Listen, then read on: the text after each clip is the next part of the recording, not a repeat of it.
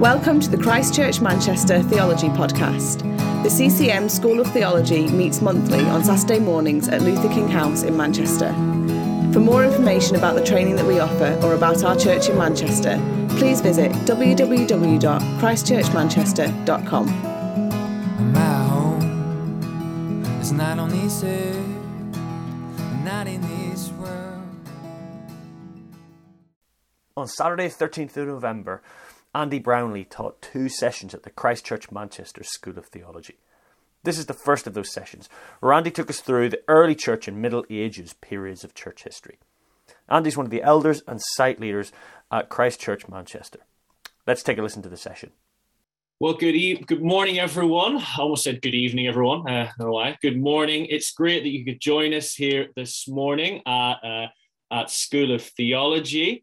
Uh, great you could join us this morning. As I mentioned, things are going to be slightly different in the sense that we're going to spend our whole morning this morning uh, talking about School of well, School of Theology. We're going to spend the whole morning talking about church history. So basically this morning we are going to be looking at church history we're going to uh, between now and about 10 past 12 uh, we're to i'm going to basically share the story of the church from jesus right up to the present day. So that's 2000 years of church well oh, 2020 something 2000 years of church history in three hours. Now some people in the past have said to me oh, you're crazy for even attempting this.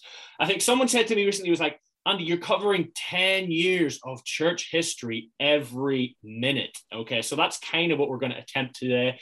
So we're not going to cover everything. It is going to be an overview. So, like the one bit of feedback you can't say is, hey, you missed something out, or you didn't cover this, or you didn't spend long enough on this, because there's no way we can. I'm going to try and give you a broad sweep of church history, um, and there'll be a kind of a few a few kind of uh, book review book, book recommendations at the end. So if you want to do some more reading on that uh, you can. So the other different thing is that normally i'm just hosting our meetings uh, but actually i'm doing the speaking. It's just all me this morning. So uh, we don't have any outside speaker. It's just me. So maybe that's that's kind of the cheap version isn't it really? Just having me on. But uh, yeah so i'm to be uh, to be doing that. We're to have our probably our first discussion time about the year 300 we'll probably have a coffee break about the year 1000 and then like a second discussion time about like the year 1600 so you can almost kind of you almost kind of measure where we are by what date we're on you know? So once you get into the 1900s you'd be like okay we're nearly done. So that's kind of the way we can we can measure how we're going. You should have all had handouts. There's plenty of space to to write in those handouts. Uh, so do feel free if you've printed them out to take notes on there. If you've got them on your screen, type up on your screen uh, there as well.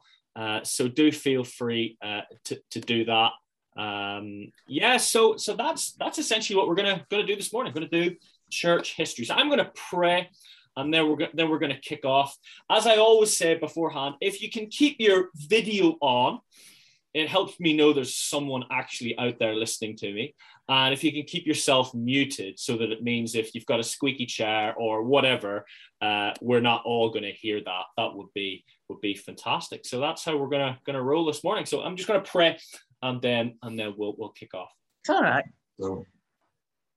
Lord, we come here this morning to to learn about your people, to learn about church history, to learn about uh, the story of your church and your faithfulness to it. It's your bride. Um, yeah, all the great stories that have happened over the centuries. Uh, great Christians who have done great things for you, and, and Christians who have done not so great things for you as well, Lord. So I pray that you'd help us to engage this morning with this, with this narrative, to have fun, to learn some stuff, and really to grow in our faith as we, as we, as we learn together this morning. Amen. Amen. So uh, some of you might be sitting here thinking, okay, Andy, why are you spending an entire morning studying church history? This is School of Theology. This is a little bit of a, a deviation from, from, from, from theology. Well, a few reasons. Firstly, because studying church history reminds us that it's not all about us. You know, when you study church history, you realize, you, you begin to realize that millions and millions of Christians have lived and died for Jesus long before you were even born which I don't know about you, but reminds me of just how small a cog in God's big plan to redeem the world I really am. And I think that's a good thing. That's a healthy thing for us to be reminded of. Another reason for studying church history is because it shows us what sacrifice looks like. You know, the reality is many of us don't have to sacrifice a lot to be a Christian today for honest with ourselves. That's true. But we're going to learn about a lot of people today who had to sacrifice a lot to live for Jesus. Now, I don't know about you, but I always find those kind of stories really, really inspiring and also a little bit, a little bit challenging as well. Studying church history also helps us to not like repeat mistakes from the past. You know, so I'm just looking at who we've got on here. There, Marion. Let's say, for example, Marion, who's with us this morning, said, Andy, you know what? I've got a great idea. Why don't we do a special offering at church and use it to raise an army and go to Jerusalem and start a big war in the Middle East? Wouldn't that be a good idea? Wouldn't that be a good use of church funds, Andy? Well, church history helps us say to someone like Marion, Marion, you know, some people tried that a long time ago. It's called the Crusades, and it didn't go so well. So it's probably not a good idea. So church history helps us learn mistakes from the past. And church history also shows us, and I love this, that God uses ordinary, flawed, broken people to bring about his plan. You know, I don't know if you know this, but none of the big names in church history were perfect. You know, Martin Luther was a bit rude. Uh, John Wesley wasn't a great husband. You know, there's no perfect big names in here apart from Jesus. And we're kind of starting from after him anyway. There's no perfect people in this story, but God still uses broken and flawed people to bring about his plan, which I think is awesome and is encouraging for all of us.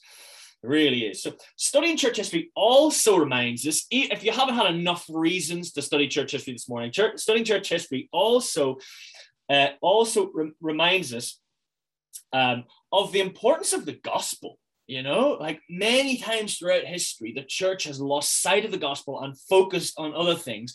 And as a result, it's lost its way. And then someone has called it back to focus on the gospel, and the church is being renewed. And I think that's a, a great reminder for us all in our individual lives to keep our eyes fixed on Jesus and keep our eyes fixed on the gospel. But I think the thing I love most about studying church history is that it shows us that no matter how crazy stuff gets in the world, God is still in control. He has a plan for his church and he is working it out, even when it's hard for us to see. And the nice thing about church history is we can kind of like, you can kind of like see the plan of God, you know, because we can see like, you know, a thousand years later what happened and what it led to. Whereas in our present time, we can't see that. So church history is kind of helpful for that. I, I quite like that.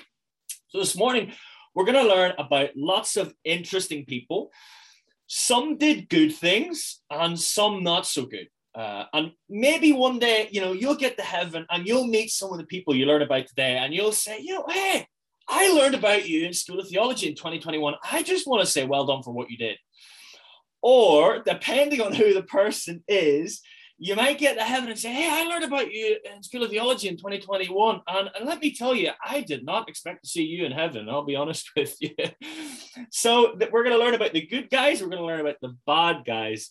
Um, yeah. And someone else has just put in the chat here. I have a whole list of questions for those people in heaven before us. Okay. Yeah, that's, that's, a, that's a good, good question. Now, my hope this morning, really, ultimately, is that we will be inspired by church history which ultimately is is our story because because we are part of the church. So hands up if you're ready to get started. Yes that also is an indicator that you can hear me that you're with me. Uh, great. So we're going to get started. Now one of the things you probably think of when you hear the word history is dates and maybe that fills you with dread reminds you of being in history class in school and all the dates that you couldn't remember now uh, there are going to be a lot of dates to remember this morning, so that's just a heads up. But I'm going to start with an easy one. Okay, now I need someone uh, to unmute themselves and tell me this. Okay, this is not this is me actually asking a question. Okay, easy question, not a trick question, just helps me with this. What date is it today? What year is it today? 2021. 2021. Yes, 2021 years from what roughly? Jesus' birth. Yes. Again, no trick questions. Yes. 2021, uh, 22 years from Jesus' birth. Absolutely. Yes. Now, let me just see.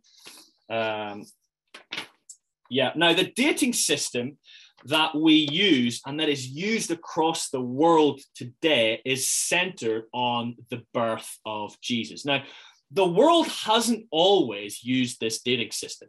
It was actually invented by a Russian monk called Dionysius in the early 500s. And he basically he worked out that when when Christ was born and he called that year 1 or 1 AD. AD stands for Anno Domini, which is Latin for the year of our Lord. Pretty much when the Lord was born. That means the Lord was born. So everything that happened after Jesus' birth, Dionysius dated according to how long it happened after Jesus' birth and had AD put after it. So if something happened 100 years after Jesus' birth, it would, you know, we'd say that happened in 100 AD. Something happened 500 years after Jesus' birth, he would say that happened in 500, 500 AD. Likewise, everything that happened before Jesus' birth Dionysius dated according to how long it happened before Jesus' birth and had the letters BC put after. BC stands for before Christ. Quite easy, before Christ. So something happened 100 years before Jesus' birth, he would have said that that happened in 100 BC, 100 years before Christ. If something happened 500 years before Jesus' birth, he would have said that happened 500 BC, 500 years before Christ. So Dionysius made the birth of Christ the date by which all other dates in the world would be measured against. Now, it took a while, but eventually everyone adopted Dionysius's dating system. Now, before then, they had this complicated dating system, which I still don't understand, called the indiction dating system if you Google it and honestly spend an hour studying it, you'll still be none the wiser what dates were back then. But anyway, this kind of really simplified things. And by 664, England had adopted Dionysius' dating system. By the 960s, the popes in Rome had all adopted Dionysius' dating system.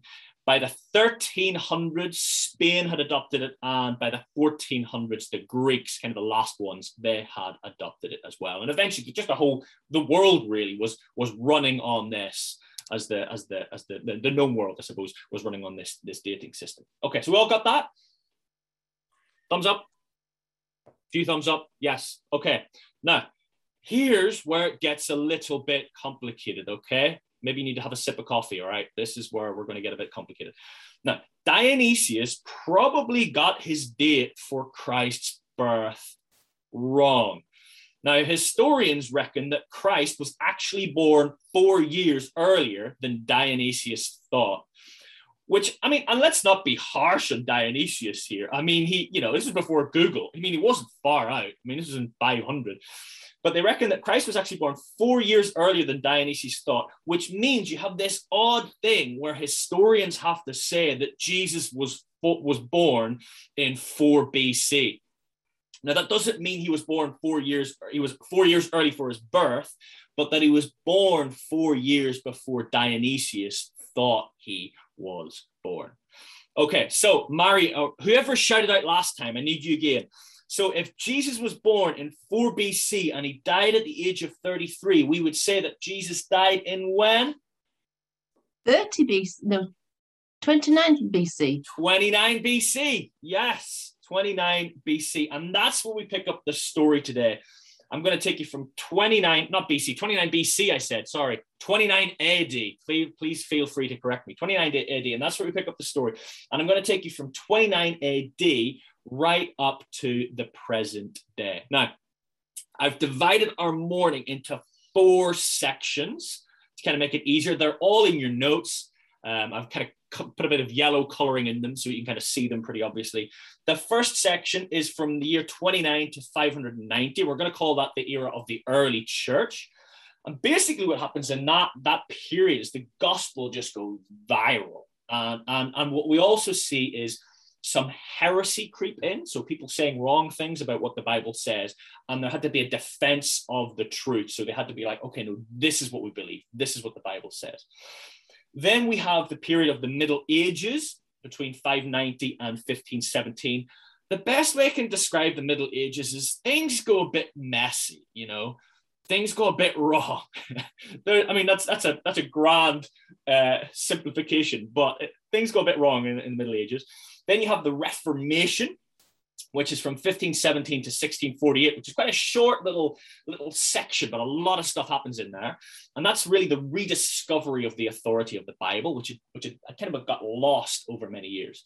And then we're going to look at the modern church, which is 600, uh, 1648 to the present day, which just sees massive mission and revival kind of characterized that period of church history. So, first section, the early church from 29 AD to 590 AD. So the gospel goes viral on the defense of the truth. Now let's let's start by talking about the church in Jerusalem back in in the early back in Acts really. In Acts 2, uh, seven weeks after Jesus has ascended back to heaven. We have the Pentecost festival. Uh, there's 120 believers, disciples are there in Jerusalem. They're in home. They're at home. The Holy Spirit falls. People hear the gospel in their own language. 3,000 people are saved. Just read the book of Acts, it's all there. And what happened is the church began to grow steadily after this. We read in Acts that people were added daily to the number. Steady growth, steady growth. Now, at this point, Christians were all Jews they were basically all Jews who had discovered, oh, wow, Jesus is the Messiah, and they became Christians. But they were all from a Jewish heritage, Jewish background.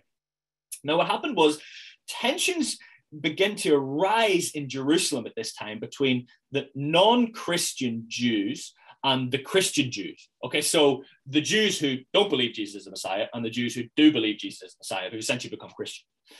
And this leads to Stephen, uh, which you can read in Acts chapter 7, Stephen being killed in the year 36 AD by the non Christian Jews. The Jews just didn't like this guy who was going around telling everyone that they needed to believe in Jesus as the Messiah. And Stephen is the first Christian to be killed for their faith. Five years later, James the disciple, who's the brother of, of John, he's killed too and things starting getting start getting pretty dangerous for Christians in Jerusalem at this time. As a result, many of them leave at this time. Among them, John and Peter, the disciples.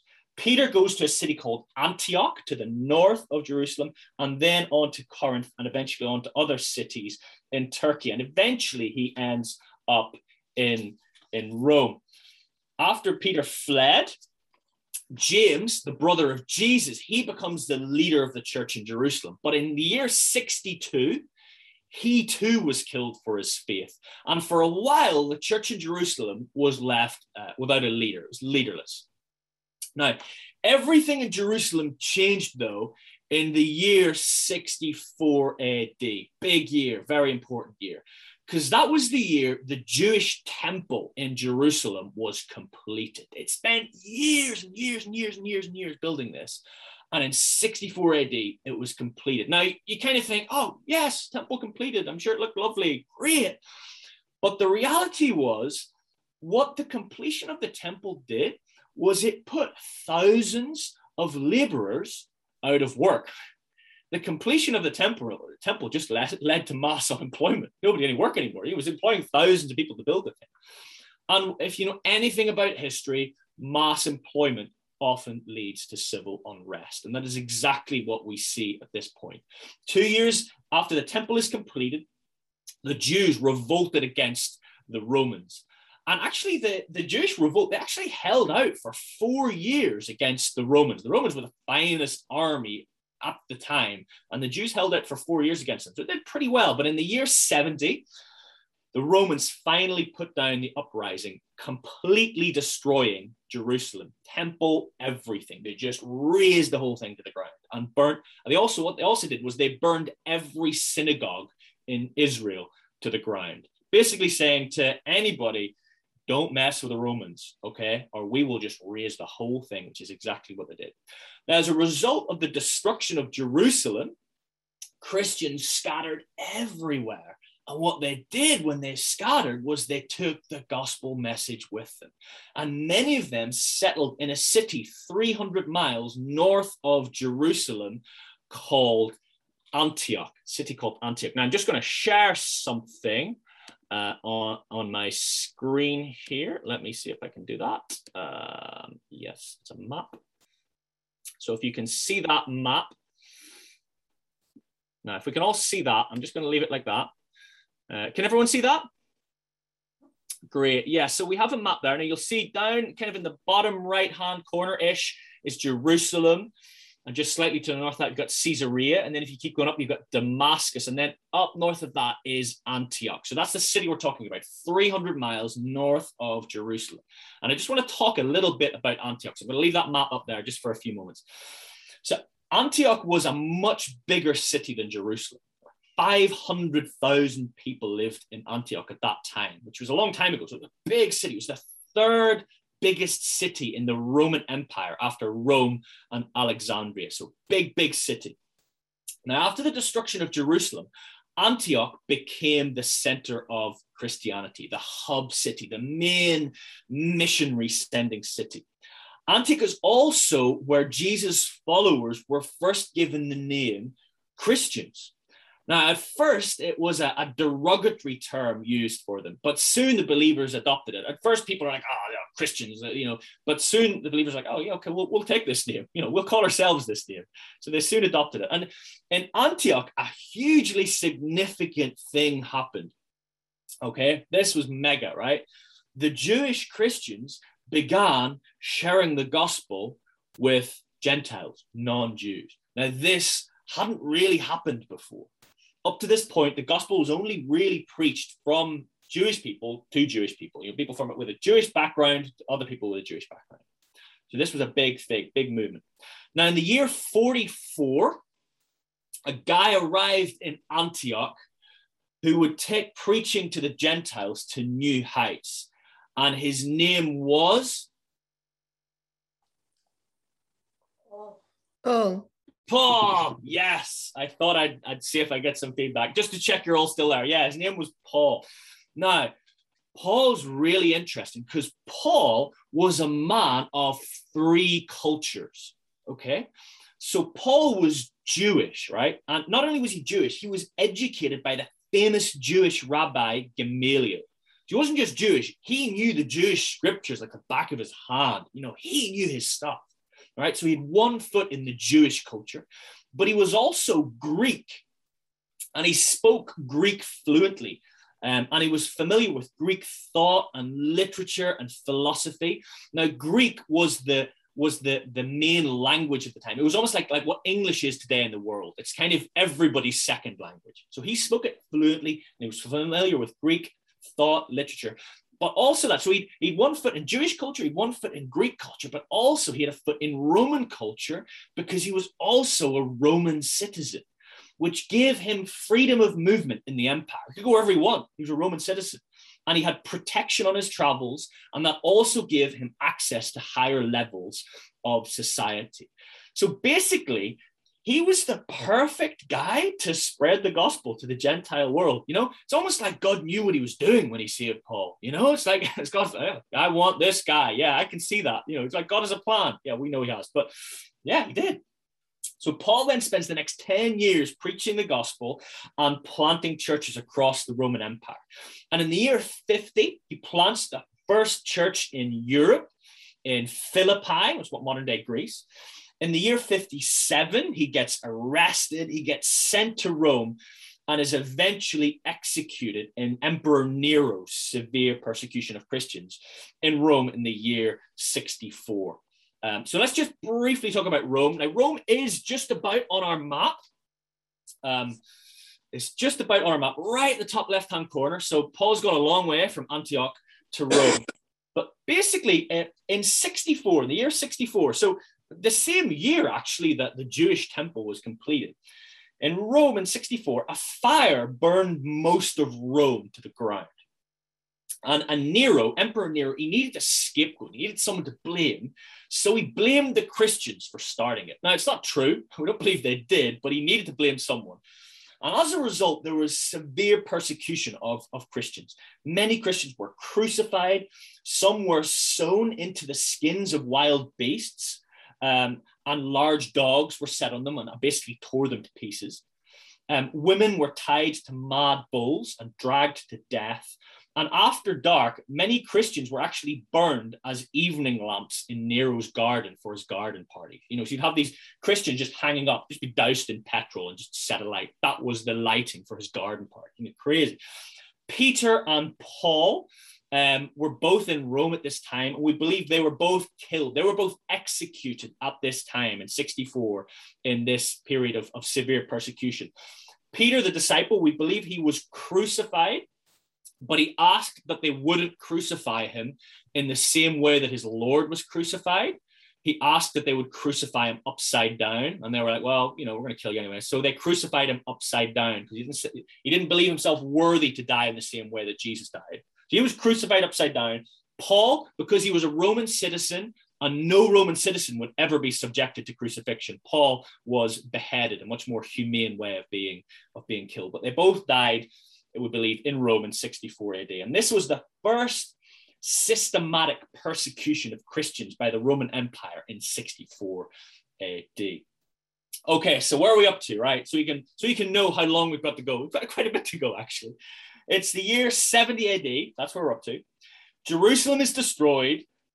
Peter and Paul, okay, the, the main dudes of you know leading the Christian church at that point, Peter and Paul are both dead, they've both been executed. But what we've seen is the gospel has spread to the major cities of the Roman Empire. It's gone from Jerusalem to Antioch to Philippi to Rome. And it's not only Jews who are becoming Christians now, but Gentiles too. And what we're going to see in the next 250 years, between the year 70 and the year 312, is the gospel spreading not only to these cities, but right across the empire. Gospel goes viral despite increasing persecution. Now, I'm going to show you another map.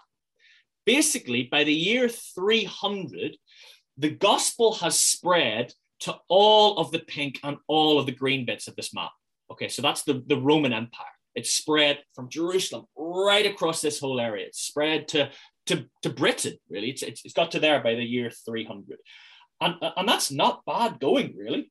Really not bad going, if you think um, of how fast it spread, uh, spread out. So let's take a look. I'll just leave that map up there for a while. Um, it just helps us a little bit. So let's take a look from the year 70 to the year 312. Basically, the gospel explodes in growth despite persecution. I think you've got that heading in, in your notes. Now, during this period, the gospel spreads to France. We know that there was a church in Lyon Uh, in France by the year 150. It, it spreads to Britain, Spain, North Africa, even spreads as far as India and by the year 300, no area of the Roman Empire was untouched by the gospel. And this period sees people getting saved and churches being planted at an absolutely astonishing rate.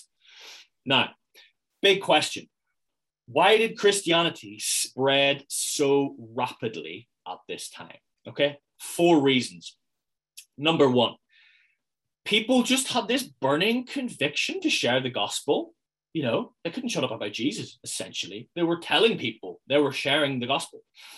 The second reason is something called God-fearers. Now, the estimates are at this time uh, about 7% of the population of the, of the Roman Empire was Jewish. Now, many of them were what's called God-fearers. Now, God-fearers were essentially, they weren't Jewish by birth, but they were people who really liked the Jewish religion and kind of participated in it as much as they were allowed. But there's a lot of things they couldn't do because they weren't born Jewish.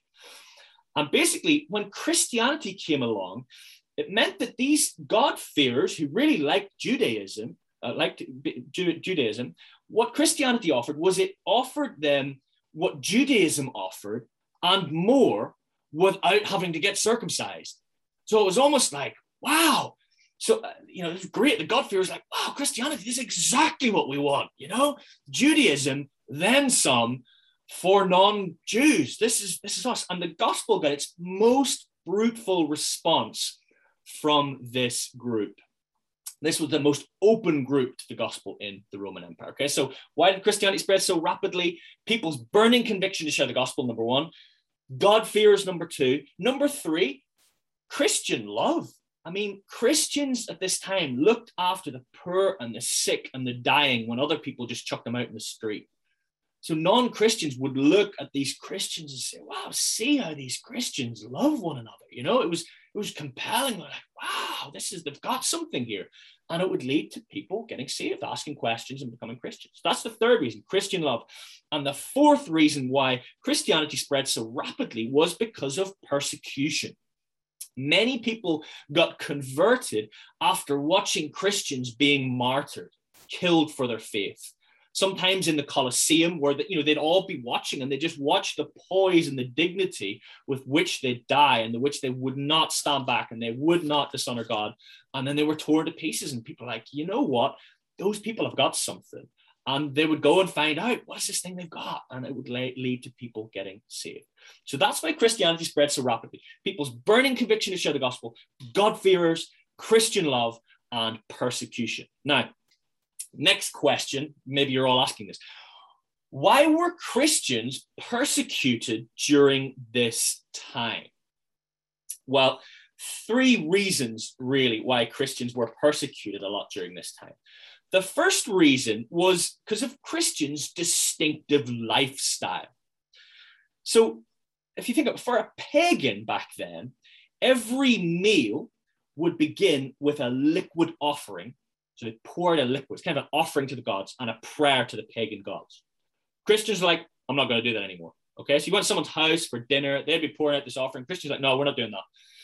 Also, most parties, you ever got to a party or a social event, most of them took place in the precincts of a temple dedicated to some pagan god. Christians are like, we're not going to go to those parties anymore. Christians no longer would go to the gladiatorial events because he said these are these are inhumane. We shouldn't be watching people tearing people apart. Um, then also, if you were a Christian and you were like a mason or, or you were a tailor, all the work for a mason would have generally come from you know making stuff for the pagan temples you know making statues for the pagan temples. Christians like no i'm not going to make that stuff anymore. You know if you're a tailor a lot of your work came from making robes for the pagan priests. Christians like i'm not going to make robes for those pagan priests anymore. Also christians refused to kill unwanted babies which was common practice back then you had a baby you didn't want, you just chucked it out and let it die. That was common standard practice then. Christians are like, no, we won't do that.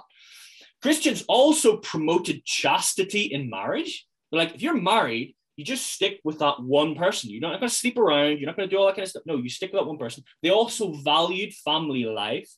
And basically, all of these things made Christians social outcasts. Every one of these things general population would look at a Christian who's doing these things and be like, that's so weird. You're such a weirdo. And, and that is that distinctive lifestyle is what got them persecution. The second thing, so distinctive lifestyle was the first thing. The second thing that led to Christians being persecuted this time was rumors. Now, people who weren't Christians, they they uh, they basically they'd heard that Christians had this thing called um, Christians did this thing called um, a holy kiss. Um, so they did this thing called a holy kiss. They, did. It was like a like a French kiss. You can give someone a kiss on the cheek, and that was kind of a way of greeting someone as a Christian. But non-Christians heard about this, this holy kiss, and they're like, "Holy kiss!" And the holy kiss kind of room the rumor mill got going and basically it, it, it, people go like it's a holy kiss and oh they do all these things and they do all these weird sexual things and they have orgies basically the rumor mill got going and uh, spread around that christians just have these mad wild orgies. People are like oh well that's bad isn't it? Oh that's awful. And then they heard about the lord's supper. Oh they eat flesh and blood. Not only do they have these wild wild orgies but they're cannibals as well wow, these people are awful. And then what's on top of that, they heard that Christians have imageless worship. They don't worship a statue and they don't have a picture of their God that they bow down to. No, they just like pray, but they're, you know, to God, but he's like, there's no picture or image. And they're like, wow, imageless worship. These Christians, they're atheists. They have orgies, they're cannibals, and they're atheists this is awful. And, and these rumors spread around, and you know, no, and, and people are like, oh, this is awful. This is terrible. And also, on top of that, because Christians didn't pay homage to the local pagan gods, right? What happened was whenever a natural disaster happened, You know, whenever there was a flood, all the people would be like, well, I know why there's a flood. The reason there's a flood is because all those Christians didn't pay the get, do the sacrifice to the flood god, and the reason we've got a famine is because those Christians didn't pay the, the sacrifice to the to the famine god, and the reason and basically anything that went wrong, the Christians got blamed because they hadn't done the offerings to the god that particularly attached to that particular thing. So that's the second reason Christians got persecuted. Distinctive lifestyle, number one. Second reason they got persecuted was rumors.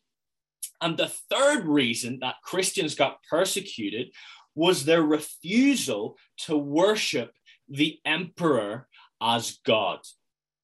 Now, when the Romans conquered a people group, and you can see from that map, they conquered a lot of people groups, they generally allowed the people group to still practice their religion as long as they offered homage to Caesar. As long as they paid, homage to Caesar, it's fine. If you can do the rest of your religion, that's okay. We'll leave you alone. Now, they made the exception for the Jews, though. The Jews didn't have to pay homage to Caesar. And as long as the Romans saw the Christians as just another sect of Judaism, as, as, as Jews, they were kind of protected from any pressure from the Romans.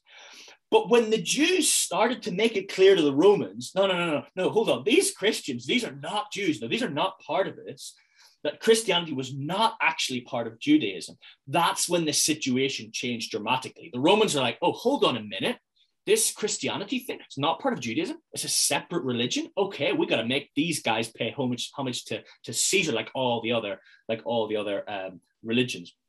And also because you see, Judaism was a closed group you know, Jews were like a people set apart. You know, they they weren't going around trying to convert people. You know, it was you're a Jew, you're born a Jew. That's it. We're not going to try and convert people. That's, they didn't do that. Whereas Christians, on the other hand, were always talking about Jesus, always trying to convert others. Not only did they did they refuse to worship the emperor as God, but they were trying to convince everybody else to do the same. So that's the third reason they were persecuted: the refusal to worship the emperor as God.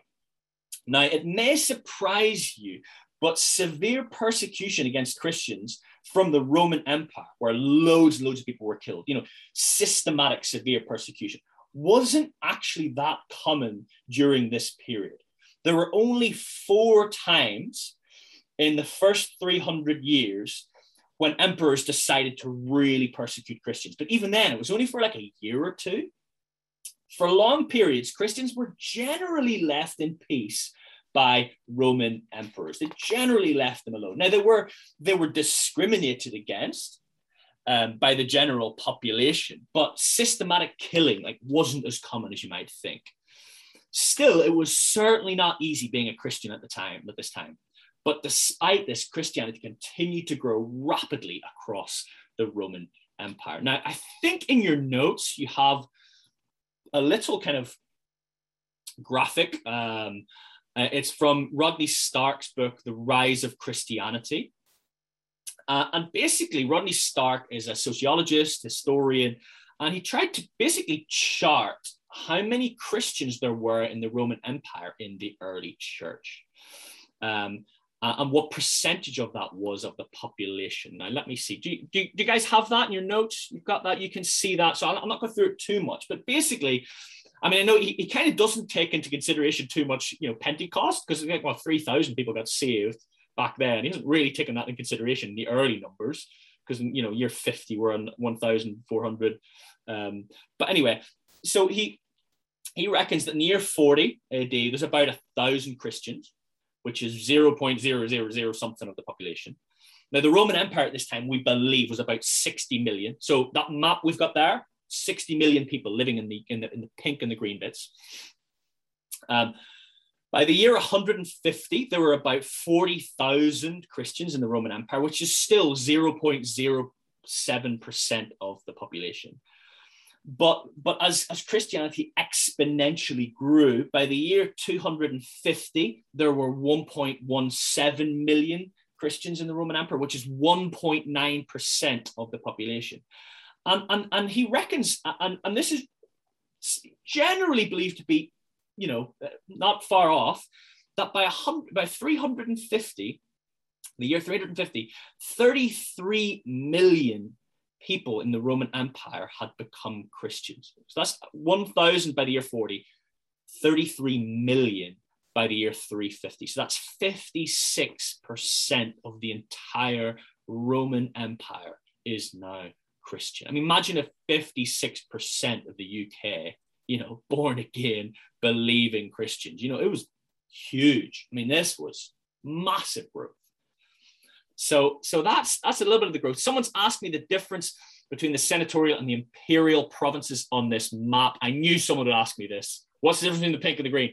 Uh, basically, the, the it's the, the way that they were run. It's the way that those provinces were run. So uh, it's to do with the structure of the leadership of the administration of those of those provinces. I could say more on that, but um, probably Google it and you'll you'll get more. Um, you'll get more on that uh, from that. So I'm just going to stop the screen share there so I can see all of you again. Uh, there we go.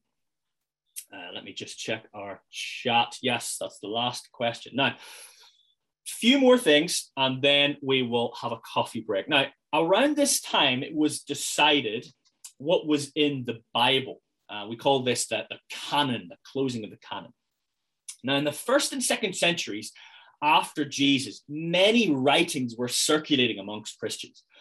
Now, some early churches were using books and letters in the services that were definitely shall we call, I think the theological term is a bit dodge, a bit dodgy, a bit like, what is that? You, you know, what is this?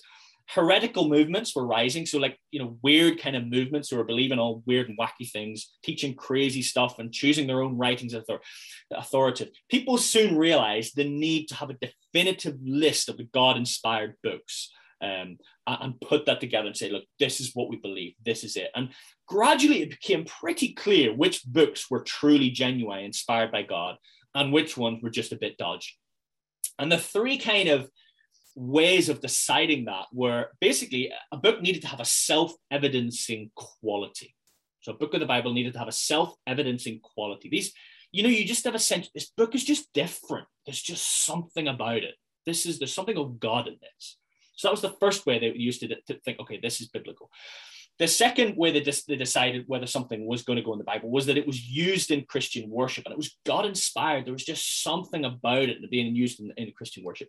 And the third reason was that the book had ties to an apostle. Um, so basically, it was either written by an apostle or someone with direct contact to an apostle you know, so it was someone who was there, you know, who saw the thing. It wasn't, you know, someone writing, you know, 500 years afterwards. And, it, you know, it was, it was, it was primary source stuff. And pretty early on, it was pretty early on agreed what was exactly in the Bible. By about the year 190, most of the New Testament books were generally agreed on. Like, yeah, this is this is the New Testament. But it wasn't until the year 367 that the first complete list was almost like, yes, rubber stamp, this is definitely it. And it was written in an Easter letter written by the Bishop of Alexandria. Now, then we have some church councils in Hippo in North Africa in 393 and in Carthage in 397. They also published the same list, which was include what was included in the New Testament. Um, so, so just to say, like, what was included in the New Testament, what was biblical, it wasn't decided in a thunderbolt. You know, it wasn't like you know Pentecost, boom, there you go, New Testament. It was decided after many years of thoughtful and prayerful reflection and, and practice. Um, what was decided? What is God's word? What is inspired here? Now, despite all this good stuff happening, uh, you know, what was in the Bible being decided and the incredible growth of Christianity. Signs were beginning to show that things weren't all hunky dory in the church, though. Paul uh, had appointed elders and deacons in the churches that he planted. Uh, by, by the year 100, churches became led not so much by a team of elders, but by one guy, and his name soon became a bishop. Before long, this bishop, bishop assumed leadership not of just individual churches, but of all the churches in a city. And then this bishop appointed under bishops or priests to lead individual congregations. And over time, this individual leadership came to be abused. There was abuses of this leadership. Also, by about the year 200, most Christians had, had started to believe that baptism cancelled out all the sins you'd committed up to that point. But that sins committed after your baptism, they were a different matter. This, this kind of this kind of belief just gradually seeped in, and, and by 200, most Christians believed this. And what they believed was you needed after you'd been after you've been baptized, if you committed a sin, you needed to do stuff for those sins to be forgiven, which completely went against the grace of God and what we believe and what it teaches in the Bible. But people gradually came to believe, and they also came to believe that three sins in particular sexual immorality, murder, and the denial of the faith were so serious that if you did them, you should be immediately kicked out of the church. Okay, no ifs, no buts, you're out if you do those three things. And everyone believed back then if you weren't if you weren't in the church, you were going to hell. Okay, because there was no salvation outside of the church. And, and there only was one church. It wasn't like you could walk down the road to the local Methodist church or the local Anglican church and go to a different church. That wasn't an option. There was one church. If you got kicked out of it, you were out and there was no salvation out of the church. Everybody believed that. So, so getting kicked out of church was a pretty terrifying thing for people. Now, hold that in your mind. Then in the year 250, now I mentioned that there was only a few times when the Roman emperors really did some really harsh persecution. Well, in the year 250, this was one of them.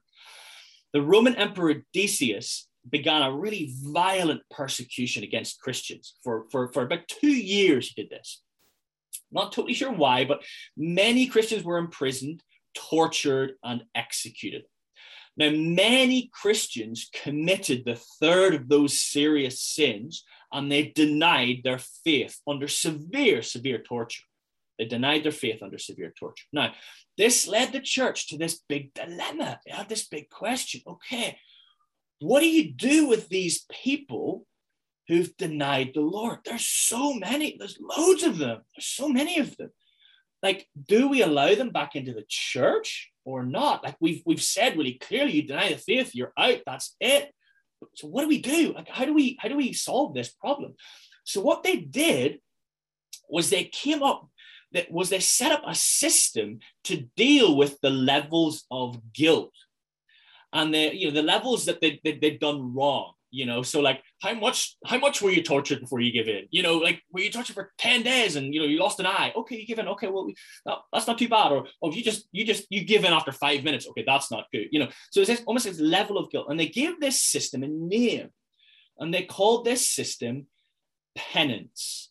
It's called penance. And basically, what that meant was penance is about depending on what, what you had done, what you'd done wrong, and how bad it was, you would be told to do stuff to show how sorry you were and make up for what you had done wrong.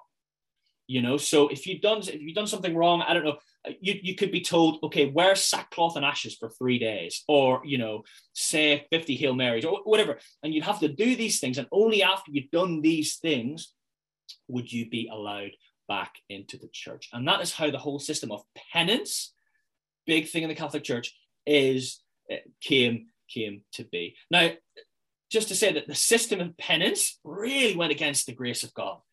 But also, what it did was it gave church leaders incredible power over people, you know, because people were terrified of going to hell.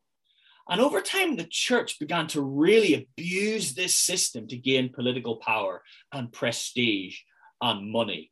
You know, like I think of myself, like I'm a church leader, you know, I think having that power, you know, people are terrified of going to hell. They don't want to leave the church and they do something wrong, and I can basically just sit, tell them to do whatever I want them to do, so they'll come back into the church. You know, it's ah, really came to be abused over time by by church by the church leaders. So that was the period, year 70 to 312 AD, where the gospel exploded in growth despite persecution. Now, the period we're going to look at next is from the year 312 to, to 590. You know, you might be thinking 312 is a bit of an odd date to start the next section. I mean, can we not round that up or round that down or something? Well, The reason I've chosen this date to start our next section is because 312 was the year of one of the most significant events in all of church history. And that's because it was the year a guy called Constantine became the Roman Empire. Constantine became the Roman Empire in the year 312. But I think right now is a time for us to take 10 minutes, go grab yourself a coffee. Um, we're going to come back. When we come back, I've got a fun little task for you to do in breakout rooms. Very quick task, and then we will continue. Go grab yourself a coffee. I'll see you in 10 minutes. Cool. So, uh, if most people are kind of back, I've got a little activity. What i w- I'd love you to do right now, just really five minutes, maybe five minutes. I'll put you in a breakout rooms. Don't well, I said don't think too much about it, but you may need to think lots about it. I'm just going to share my screen real quick again. So I just need you to tick these down. So um, let's see if I share that. So uh, I've got about seven or eight events in church history, and I just like you to put them in order. Basically, they're they're they're jumbled up here, so I want you to put them in order by date. So starting with the earliest to the, to the last. So basically, I'd love you to write them down on a sheet of paper. And then in your groups, just decide, okay, number one for the earliest, number two for the second earliest, number three. Try not to use Google. I mean, you, you'll nail it if you use Google. If you touch Google, you'll get them all. But try and just have a go uh, and see where we get to. So uh, first one is the canon is closed. The second one is William Carey goes to India the church splits into the Orthodox and Roman churches. Martin Luther starts the Reformation. Billy Graham begins his crusades. Another type of crusade than the one we mentioned this morning. The crusades take place. The Romans destroy Jerusalem or destroy the temple. The Romans destroy the temple. Constantine becomes the Roman emperor. Hint, hint. We may have just possibly talked about that and we'll talk about it. So, the Apostle Paul begins his missionary journeys. Clue this one doesn't come right at the end. okay, breakout rooms should be open. Go in, take five minutes, and, uh, and, and see if you can put them in order. I think that's everyone back. Uh, I'm going to do something really annoying right now. I'm not actually going to tell you. Uh, we're going to come back and do it at the end. Which, and to be honest, I think probably by the time we get to the end, you won't even need it because we're going to cover most of the stuff anyway. But I just thought a little bit of a, an activity, get us talking, getting us churning some things over. Had a few questions, a few messages. Uh, Carol has, has just said she did a, a church history course. Um, just answer Andy's earlier question. Imperial provinces fell directly under the emperor. Senatorial provinces were administered at the discretion of the Senate. So that might help answer your question, Andy. So it's just yeah, the way they were run, the way they were administered.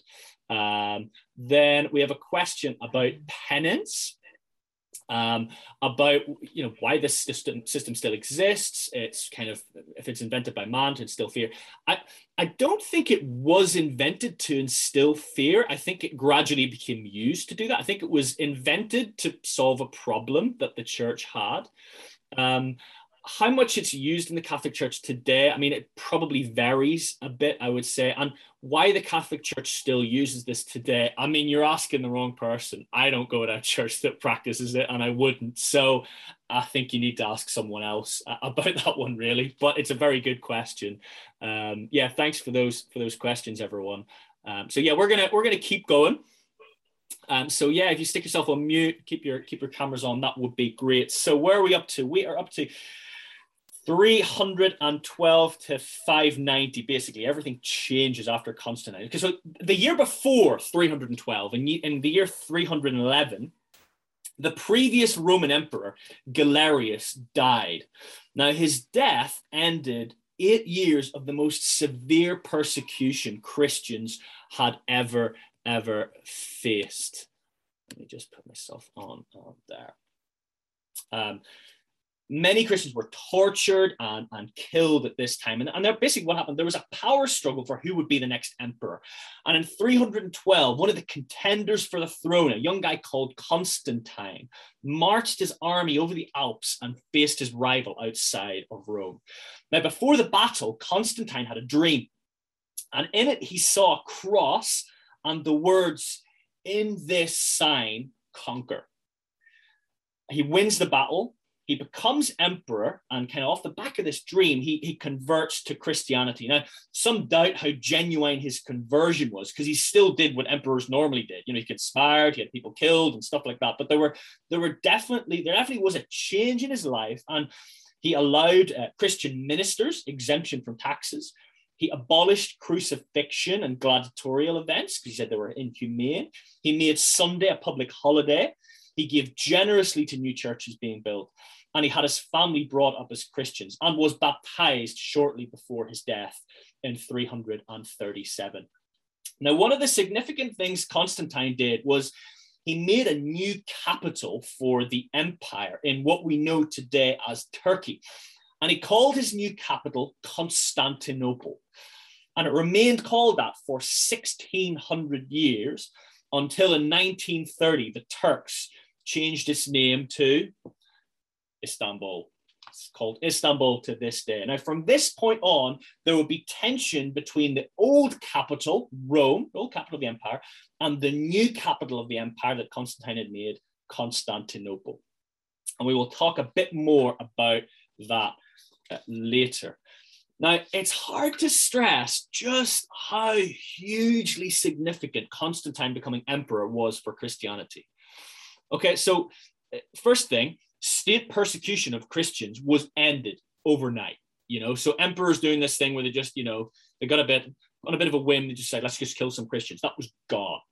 Before Constantine, Christianity had been outlawed and persecuted. Now Christianity was favored and pampered. Prior to Constantine, the church was full of full on Christians willing to die for their faith. Because you became a Christian, then you knew you were signing up to something that could get you thrown to the lions. Okay, so there was, you know, there was there was no half-hearted hangers on there. You know, you were in it for the right reasons. After Constantine, though, uh, the church and Christianity started to become infiltrated by, I don't know what the word like, politically ambitious people who weren't really interested in Jesus because and because and because of that, church gradually became diluted and used for political purposes. You know, you basically had people thinking like, okay, Constantine's a Christian, he likes the church. If I say I like the church and go to the church, maybe I'll get a promotion in the civil service. You know, it was that kind of an attitude. You know, church can get me on a level here in my career. And it wasn't long, wasn't long before Constantine made Christianity the state religion of the Roman Empire. By 380, one of the emperors who came after Constantine actually made belief in Christianity compulsory. Okay, now think about that.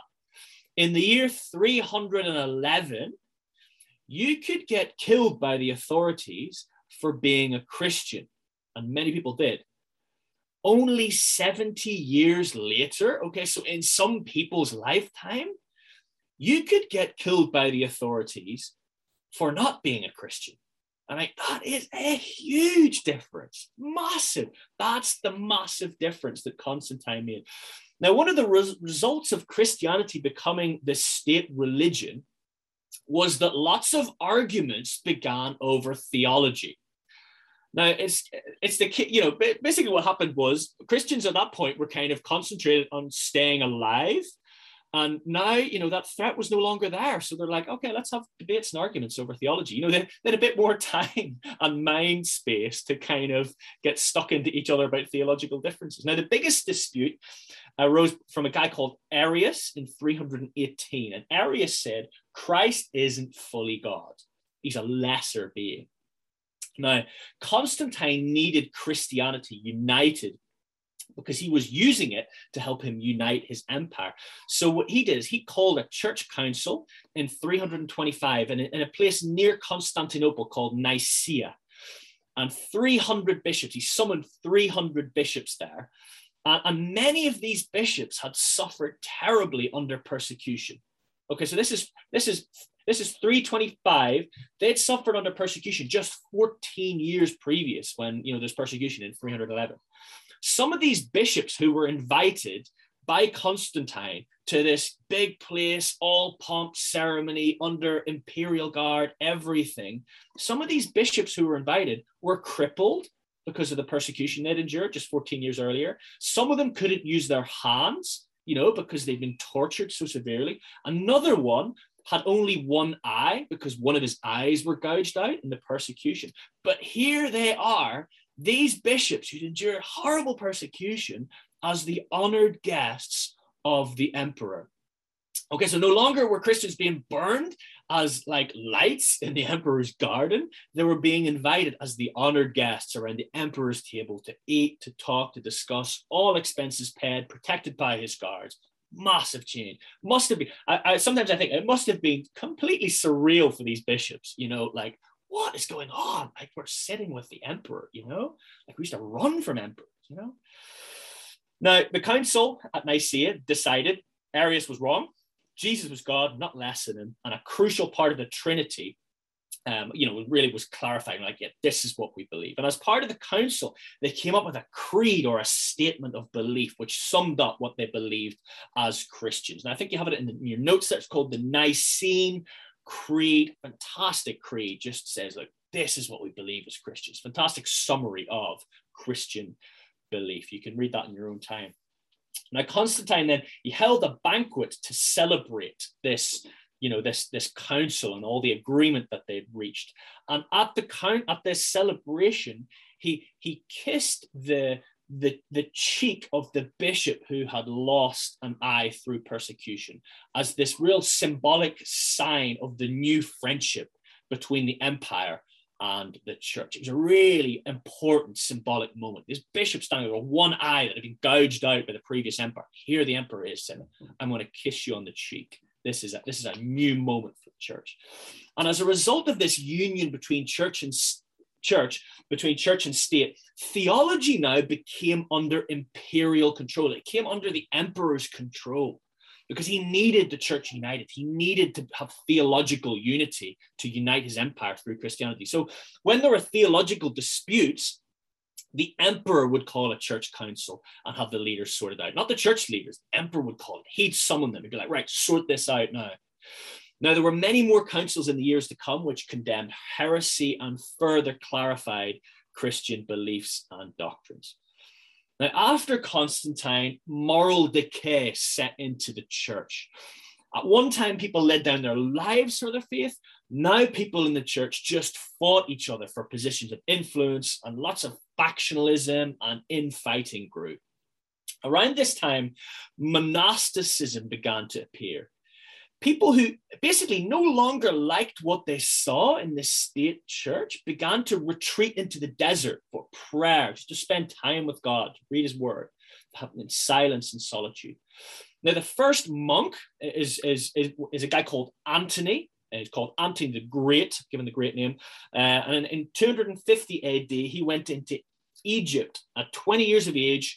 Uh, uh, he, he gave his wealth away and lived in ex- seclusion in the Egyptian desert. Um, he's the first monk, Antony, went into the Egyptian desert. Um, and then the first monastery, so the first kind of group where monks kind of come together for seclusion, started in the year 320. Now, monasticism started out as this radical movement of people who just wanted to live for Jesus with everything they had. I mean, it was great. And over time, monks became really well respected as spiritual leaders compared to lots of the, the power hungry people who seem to be now running the church. And over time, as people realized the state of the church, monks were increasingly appointed to leadership positions in the church because people recognized that these guys were the real deal. You know, they didn't, they didn't care about money and power, they just wanted to live for Jesus. And these are the guys, these are the guys you know, these are the guys we want running the church. I mean, these were the guys who, who, who were on it, right?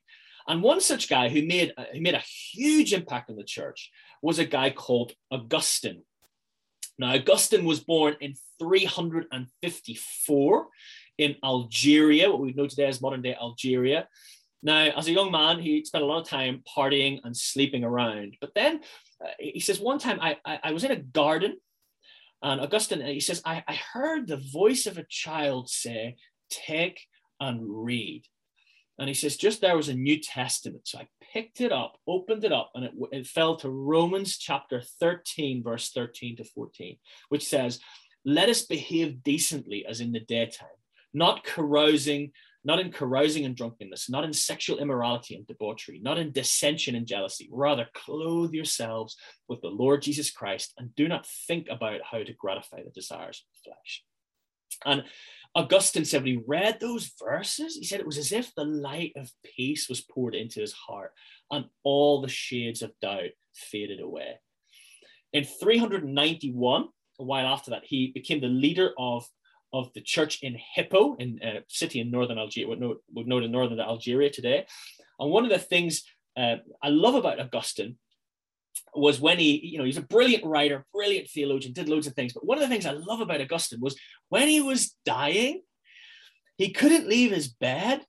So he got someone to stick the Psalms to the wall of his bedroom and on the ceiling so he could just read them all the time. So he like wake up, open his eyes, and he'd just be reading the Psalms. You know, he couldn't move, completely bedridden, but that he did.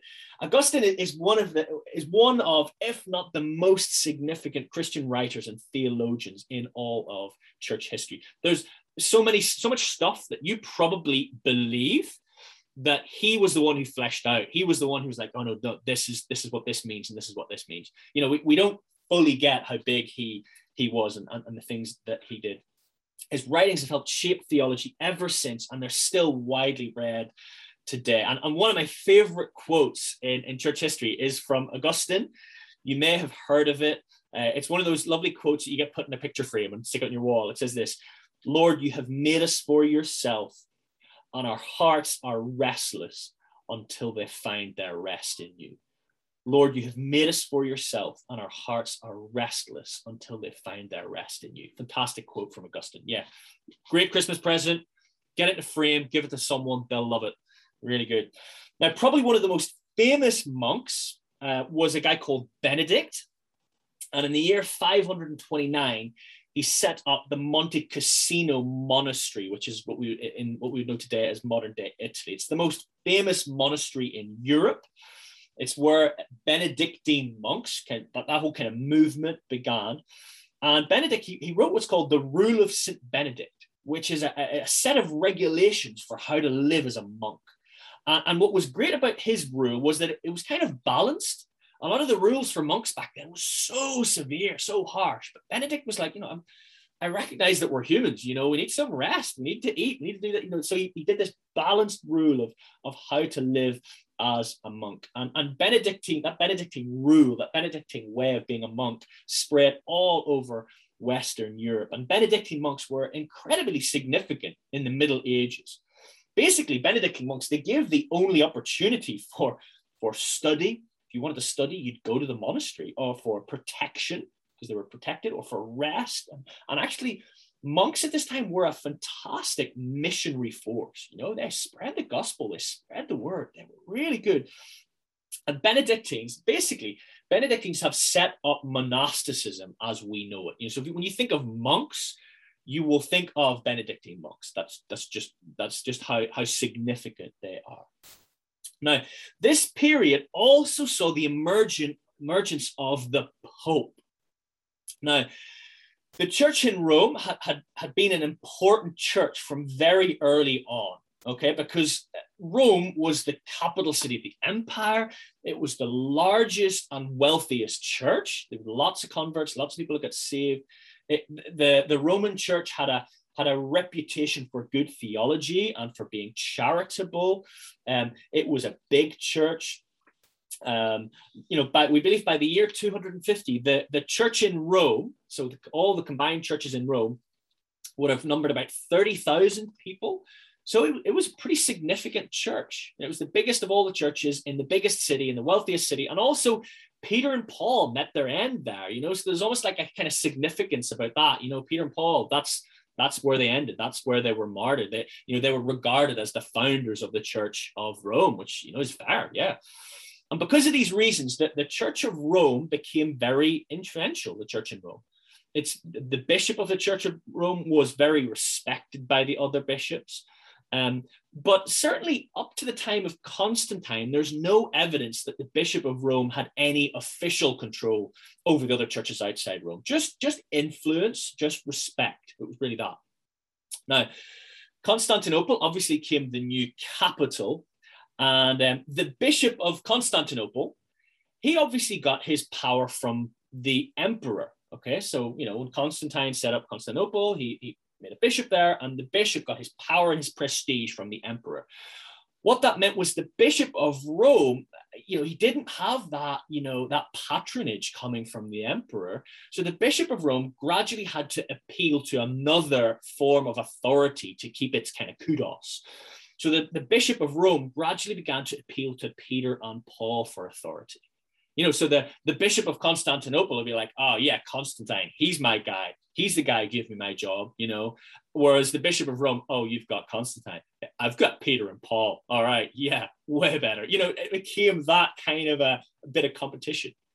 Now, in the year 440, Rome got a new bishop. His name was Leo. And in his first sermon, he proclaimed himself not just the head of the church in Rome, but he proclaimed himself the head of all the churches in Christendom. Now, this was the first time the Bishop of Rome had claimed authority over all the other churches. Before then, it was just kind of influence respect. Five years later, the Roman emperor made it law that the Bishop of Rome had authority over all of Christendom. And before long, the Bishop of Rome began to began referring to himself by a different name. He began to refer to himself not as the Bishop of Rome anymore, but he began to refer to himself as the Pope, which simply means Papa. That's what the Pope means. So, another development was that in in uh, in 452 AD, Attila the Hun, okay, that famous warrior king, reached the outskirts of Rome. And the Bishop of Rome, Leo, he was the one, not the emperor, he was the one who went out and negotiated with Attila the Hun. And he did such a good job of negotiating again that Attila the Hun actually withdrew. And the people are all like, wow, like Pope, like Pope Leo, the bishop, he's the one who's saved our skin, not the Roman Empire. He's the one who's gone out and, and saved our skin. So people really healed the Bishop of Rome, Leo, this, this Pope that he called himself, they healed him, not the Emperor, as the savior of Rome. Now, by this stage, the Roman Empire was getting weaker and weaker and weaker. And three years later, Rome was plundered by another foreign invader. And it was Leo, Pope Leo, not the emperor, who represented the people and helped them through it. And basically, because of these two events, the people of Rome began to see the Pope as their leader rather than the increasingly weak emperor. So that was a significant change. Now, as we approach the end of the early church era, the Roman emperor is, empire is crumbling. Okay, it's falling apart. And by the year 476, after a series of invasions by Germanic kind of, they're called barbarian, but they're Germanic tribes. My wife's German, so I have to be careful what I say here, but these Germa- Germanic barbarian tribes invade the Roman Empire. And, and, and basically, the Roman Empire finally collapses, just disintegrates in 476. Now, with no Roman Empire, to bring order anymore, a power vacuum emerges. And the result is lots and lots and lots of wars and battles and destruction and bloodshed. Crazy stuff happens. Europe pretty much just descends into utter chaos. Utter, utter chaos. The church becomes pretty much the only institution that isn't destroyed at this time isn't obliterated. So increasingly, people start to look to the church for hope and security as everything around them is completely disintegrating. And in the year 590, a guy called Gregory becomes pope. And he's the first monk to become pope. Now, Gregory was a strong leader in uncertain times. And because of this, people started to look to him not just for spiritual leadership, but political leadership too. Therefore, after Gregory, the Pope was no longer viewed as uh, only as a church leader, but now as an important political leader too. And that view increased as the years went on. Now, during this chaotic time, monasteries grew to be the centers of Christian life and learning and mission. They kept copies of the early Bible manuscripts. They taught theology. They evangelized. Monasteries were the light in this dark period. And over the next few hundred years, monasteries sent out thousands of monks to evangelize the many warring tribes across Europe. And they led many, many people to Christ. The first barbarian chief to convert was a guy called Clovis, uh, who was king of the Franks. That was in the at the end of the 400s.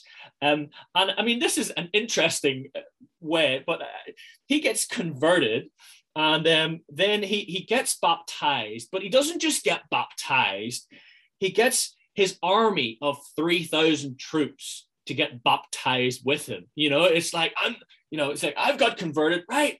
Preach to my troops. You're all converted to, You're all getting baptized too. And they're all dunked in the water. You know, it's like, okay, right. You know, no one is, no ifs, no buts. So it was, it was an interesting time. It wouldn't have been, wouldn't have been my way of doing it, but that, that's what happened. Um, and one of the most successful, successful monastic missionary movements at this time um, was was started by a guy called Patrick. Yeah, Saint Patrick. You know, the one we drink Guinness for, in you know, on the seventeenth of March. In in four hundred and thirty two. Um, he kind of set up this base in Ireland to basically evangelize Britain and the European continent. He established monasteries and he sent guys out and established monasteries in the UK, right across the UK, in Germany, in Switzerland, in northern Italy, I mean, Patrick and his Irish missionary movement played an important role in evangelizing post Roman Empire Europe. So, next time you have a pint of Guinness to remember St. Patrick, he was one of the dudes of church history. I mean, he really took Jesus across Europe. I, my wife is German, she's from Munich, actually. I was talking to her dad, and, and he was like, her dad really likes history. He was like, Do you know Irish monks brought Christianity to Munich? And if you look where Munich is in Europe, it's a long way from Ireland, you know. And it was it was Patrick and his guys and his descendants who who took the gospel, um, took the gospel to, to there. So that concludes the early church period from 29 to 590. Now, how are we all doing, everyone? Are we surviving? Are we good? We've got some thumbs up. Now, I'm gonna I'm going to, if you do have questions, stick them in the chat. After we get through our next section, I'll, I'll pause again. We'll have some questions. We'll have another coffee break. But I'm going to just keep pushing on. Um, I've got another map. For those of you who love maps, I've got another one for you. So this is going to be a good one. So next, we're going to look at the Middle Ages where things get a bit messy. Okay, so let me get my map up here. All right, so share screen. That's it. Okay, so we have this map here now. So let me just explain. So when when Constantine made Constantinople his his capital, which you can see just in, well, I'm trying to think slightly to the right of the center of the map, you'll see Constantinople. So when Constantine made Constantinople, Constantinople his capital. A rivalry began between the old capital, Rome, and the new capital, Constantinople. And this rivalry soon began to divide the church. The church in the east of Europe looked to the Bishop of Constantinople for leadership, and the church in the west of Europe looked to the Bishop of Rome, the Pope, for leadership. Now, tensions grow over the years until in the year 1054, the church finally split in two. It's the first church, church split, certainly in Europe anyway, there been other ones, um, but the church finally split into the Catholic Church in the west of Europe, ruled by the Bishop of Rome, and the Orthodox Church in the east, ruled by the Bishop of Constantinople. This was the first official church split. Up to that point, there'd only been one church, the church. Now there were two. There was the Roman Catholic Church in the West, and there was the Orthodox Church in the East. Now, the Orthodox Church soon spread to Greece, Bulgaria, Ukraine, and Russia and Romania, and, it, and is still the biggest religion in these countries today. Now, when it comes to what Orthodox Christians believe, uh, they do believe a lot of the same things as us. It just looks much different in worship and in practice. Now, for Orthodox Christians, icons are very, very important. They're very, very important. Uh, you know, in, in, in, terms of Orthodox Christians, their, their focus in terms of theology is, is very much on the fact that we as humans are, are made in the image of God. Uh, and they believe that sin reduces the image of God within us. It makes us less like God, less like Jesus. And salvation for the Orthodox believer is the perfection of the full image of God within us. So for them, the, the reason Christ came to earth was to restore the, the icon or the full image of God in us. Okay, so you know, so for them, icons are very important. If you go to an Orthodox believer's house, you go to the living room, there'll be an icon of Jesus and some saints maybe in the corner. That's very important that they have that there.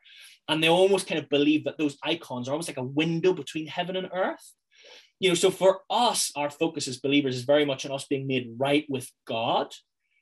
For them, it, it, it's not that they don't believe that, it's just that they really have a, a much different focus. It's a real different focus on what on, on what they on what they believe, what they what they focus on. So I'm just going to stop the screen share uh, there. Now, around this time, the Pope was was becoming more and more powerful uh, mainly because he had two powerful weapons at his disposal that no other political leader was able to use. Now, the first of these weapons was excommunication, and the second of these weapons was something called an interdict. Okay. Now, the first of these things, excommunication, was something that was used against individuals, and interdict was something that was used against nations. Okay. Now, basically, excommunication is when the Pope, you say something the Pope doesn't like, and he says, right, you're excommunicated. You're out of the church. You gone. Okay. You done, we're done with you. An interdict is when the Pope basically excommunicates an entire nation. You know, so like a king does something that the Pope doesn't like, the Pope says, your entire, you and your entire nation are excommunicated. All your churches, all your priests not valid doesn't matter anymore, you know? So, like, very powerful weapons, weren't they? So the Pope had these two powerful weapons. And, and one Pope at this time used or threatened to use interdicts 85 times against uncooperative kings in his reign. I mean, ah, incredible power. Another pope at this time uh, had a disagreement with Henry IV who was the Holy Roman Emperor. He was the most powerful political ruler at this time. And basically, Henry had this argument with the Pope. And Henry said that the Pope was unfit to be Pope. Basically said, You're a rubbish Pope, right? And the Pope excommunicated him, right? And, and Henry basically, his, his people were like, you can't be excommunicated. We can't have a king that's excommunicated. They just can't. So his people and all his advisors, like, you've got to go back to him. You've got to beg him to let you back into the church. So Henry, the most powerful political leader in the whole era at that time, goes to the Pope, begs the Pope barefoot for forgiveness for three days. You know, the Pope's like, you want in, beg. And he has to beg for three days in barefoot before the Pope. The Pope eventually forgives him and lets him back into the church. You know, incredible power that the popes had then. Now, by the 1200s, by the 1200s, the church and the Pope was now incredibly powerful the strength of the Pope and the Church was strengthened even more at this time by the formalizing of the theology of the Catholic Church. And one of the key figures in this was a guy called Thomas Aquinas. You may have heard of him. Now, Aquinas' main book was called Summa Theologica, and in it he formalized the theology of the Catholic Church. Things such as submission to the Pope for salvation, uh, treasury of merit penance, purgatory. He helped make standard belief, He helped make these things standard belief in the Catholic Church. And all this further strengthened the power of the church and the Pope. I'm going to take a breath. I can see lots of people writing. I'm giving you a break. Give your hand a break. Okay, we're all good. Thumbs up. We're all surviving. We'll have a coffee soon. Um, we're going to have a coffee after the Crusades because we, we might need one, I think, after we've done the Crusades.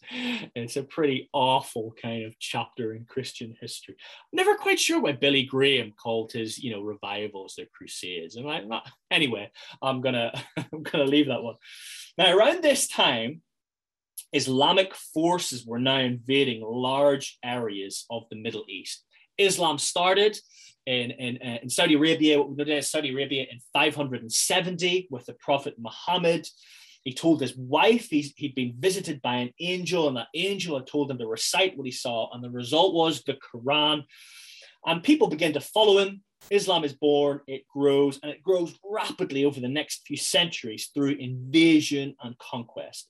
And before long, um, the, the, the Isla- Islamist forces had taken Israel. Now, this was a big thing. It's the Holy Land. Wow, Muslims have taken the Holy Land. You know, a lot of Christians like, we can't let this be. So, in, in the year 1095, in response, the Pope proclaimed a thing called a crusade to go and retake the Holy Lands back from the Muslims. And what the Pope did was he promised crusaders full forgiveness of their past sins if they'd go and do this. You know, it just shows how far the Pope had gone from the teachings of Jesus. You know, forget Jesus. I'll I'll offer you forgiveness of your sins if you go and kill people in the Middle East. He's like, what?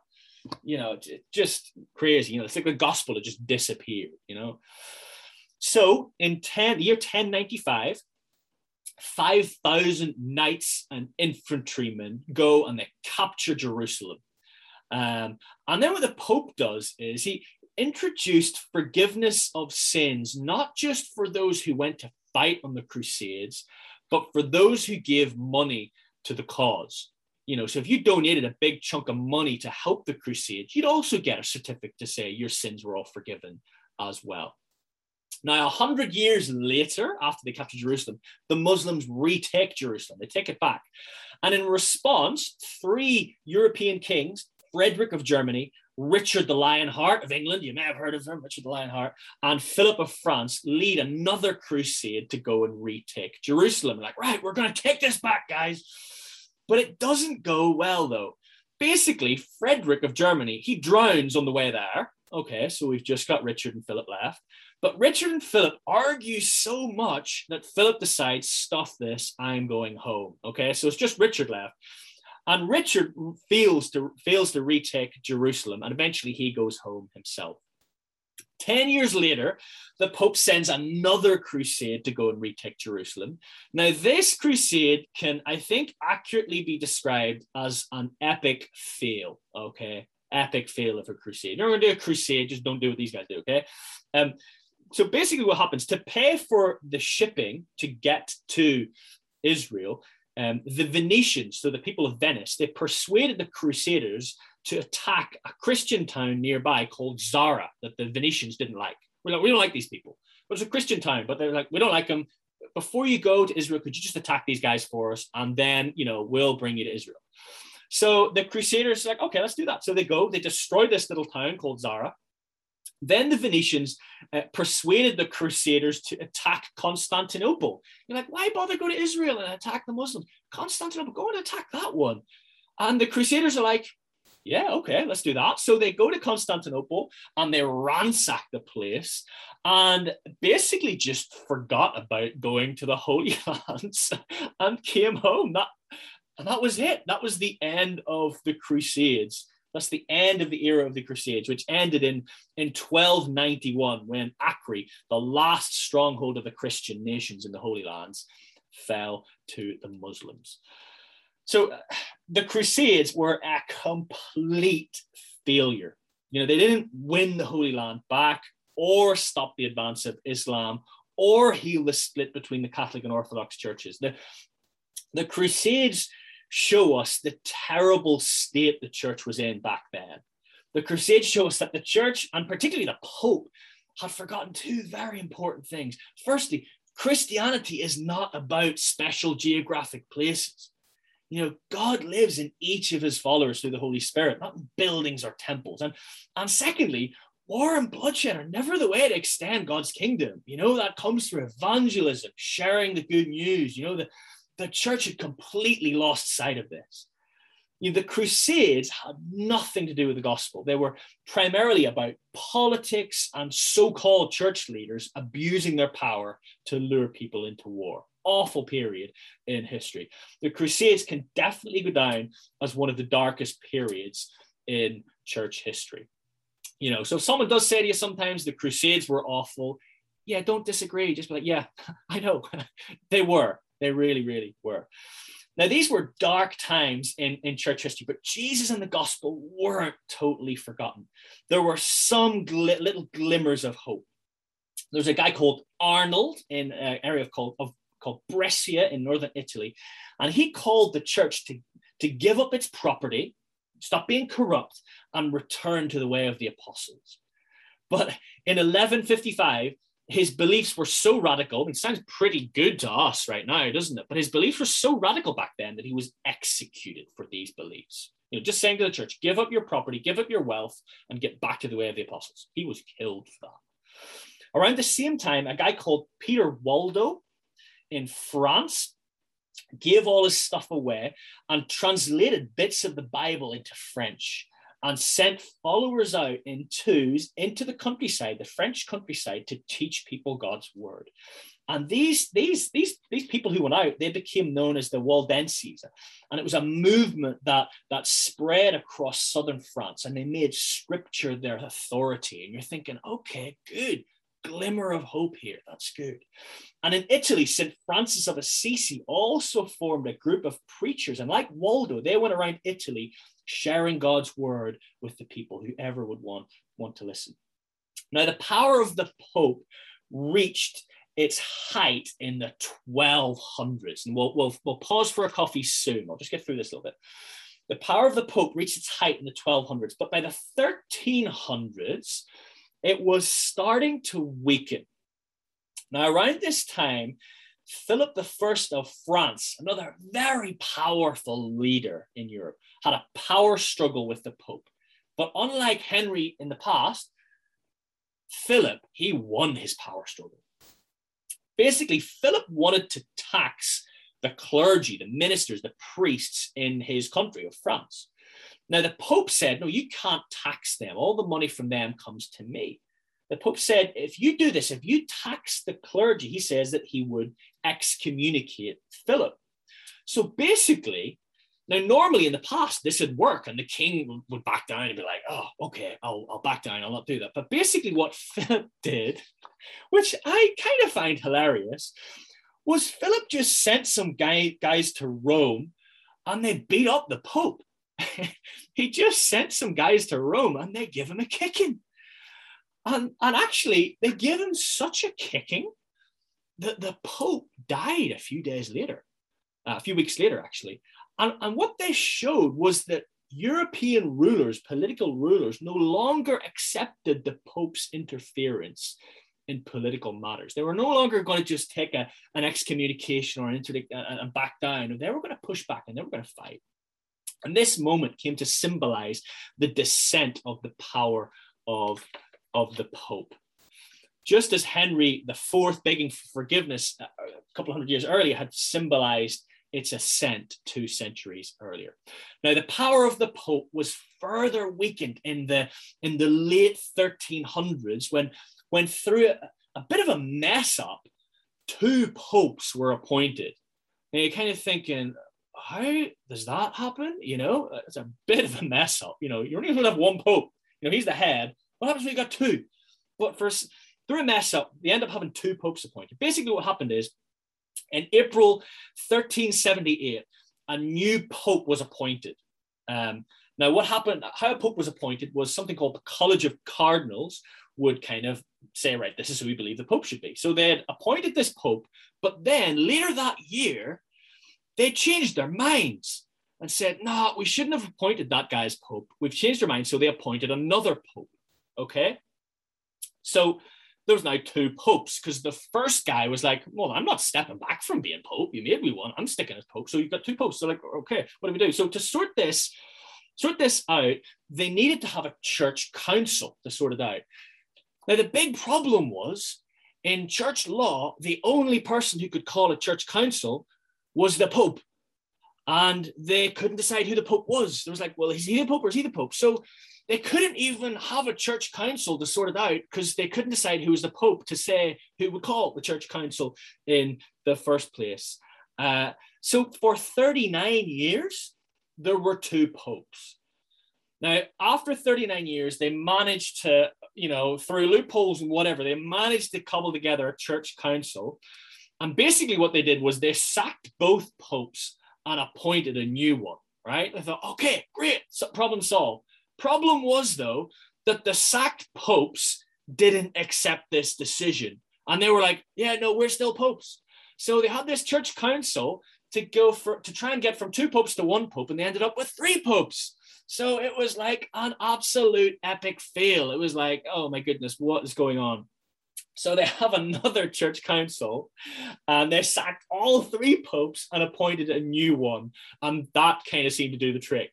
But this all further weakened the power of the Pope. And to cap all this off, a guy called Rodrigo Borgia. Now, there's a TV series called The Borgias. It's you know very graphic and full of you know sex and violence. So I'm not encouraging you to watch it. But this guy, Federico Borgia, he became pope in 1492, and I mean, like this guy, he took corruption and immorality and greed to just new levels never before seen in the papacy. Like like he he didn't even try and hide it. I mean, he was just awful in every way and proud about it and didn't hide it. He seemed only concerned with getting wealth and status for his family, couldn't care less about the gospel, the Bible, anything. And this further weakened the power of the Pope. Now, few more things just to mention before we finish this section and we all go for a well earned coffee break. Now, the Middle Ages I did tell you earlier, it was a messy time. Are we all in agreement that it was messy? Yes, this was a messy time. The Middle Ages were a dark time in church history, but I'm going to end it on a positive note because I, you know, I don't want you to be depressed while you're drinking your coffee here. We want to have a little bit of joy while we're having our coffee and biscuit in a bit, okay? I'm going to end on a positive note by telling you, I want to tell you about two absolute dudes in church history. Okay, these were top dogs. All right, the first was a guy called John Wycliffe. Now, John Wycliffe was an Oxford academic in the late 1300s, and he challenged many traditional beliefs of the Catholic Church because he could just find no reference for them in the Bible. He'd be just like, why are we doing this? This is not in the Bible. And he kept saying that. And he challenged indulgences, you know, you buying forgiveness of sin. He challenged the adoration of saints, kind of praying to saints, all that treasury of merits, you know, building up good to try and get you into heaven. He, he challenged the worship of images. He's like, where's that in the Bible? And, and the idea that men need priests to mediate between them and God. He's like, he's pushing back. He's saying, like, we shouldn't be doing this. This is not biblical. Now, what was revolutionary about John Wycliffe, basically, was that he read the Bible he actually opened up and read it. Like, not many people did that back then. And what he did was he used the Bible as his yardstick to judge the church rather than the church being the yardstick to judge the Bible. He flipped it. And he was eventually silenced academically at Oxford. He probably would have been killed, but he had some friends in high places. And he was basically forbidden to write or teach there. So basically, what he did was he turned to the peasants in the villages and he got the Bible translated into English and he, he, he put it up into little bits and he sent out his followers out two by two into the English countryside preaching the word. And this spread, and these people became known as the Lollards. And they, there's just this little glimmer of hope spreading the gospel in the countryside and people getting saved.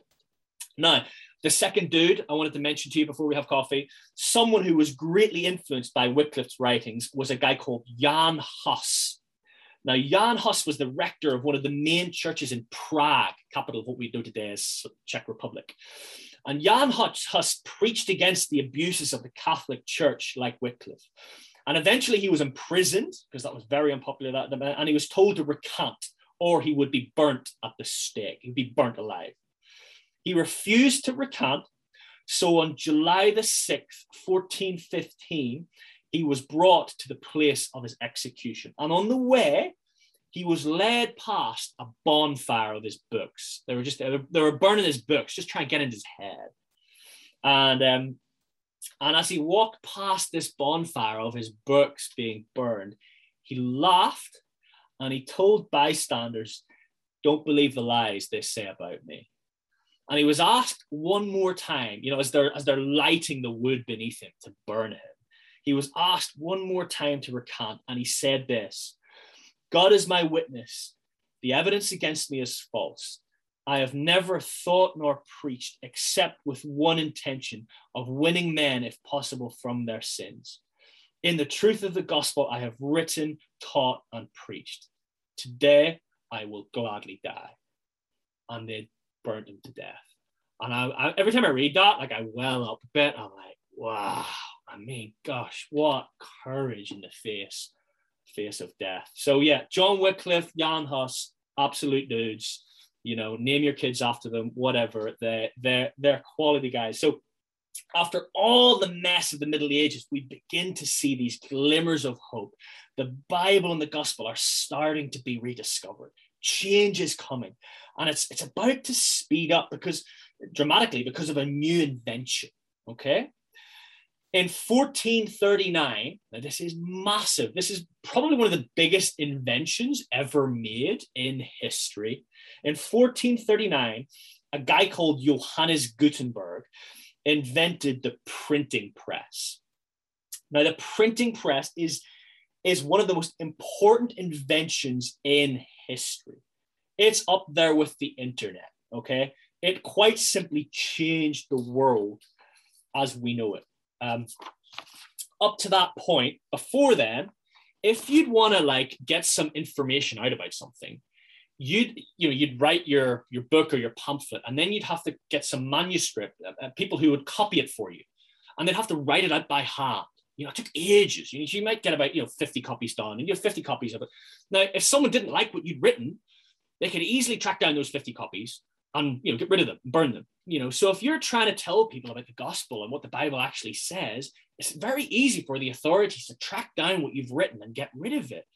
But after the printing press was was was invented all of a sudden you could write about the gospel and what the bible actually says take it to a printing press and rather than you know some scribes copying 50 copies for you you can just take it to a printing press and say i'll have 50000 copies made please and you just send it right across europe and basically, it massively transformed how quickly you could disseminate information. And that was impossible for the authorities to get rid of all those, all those copies.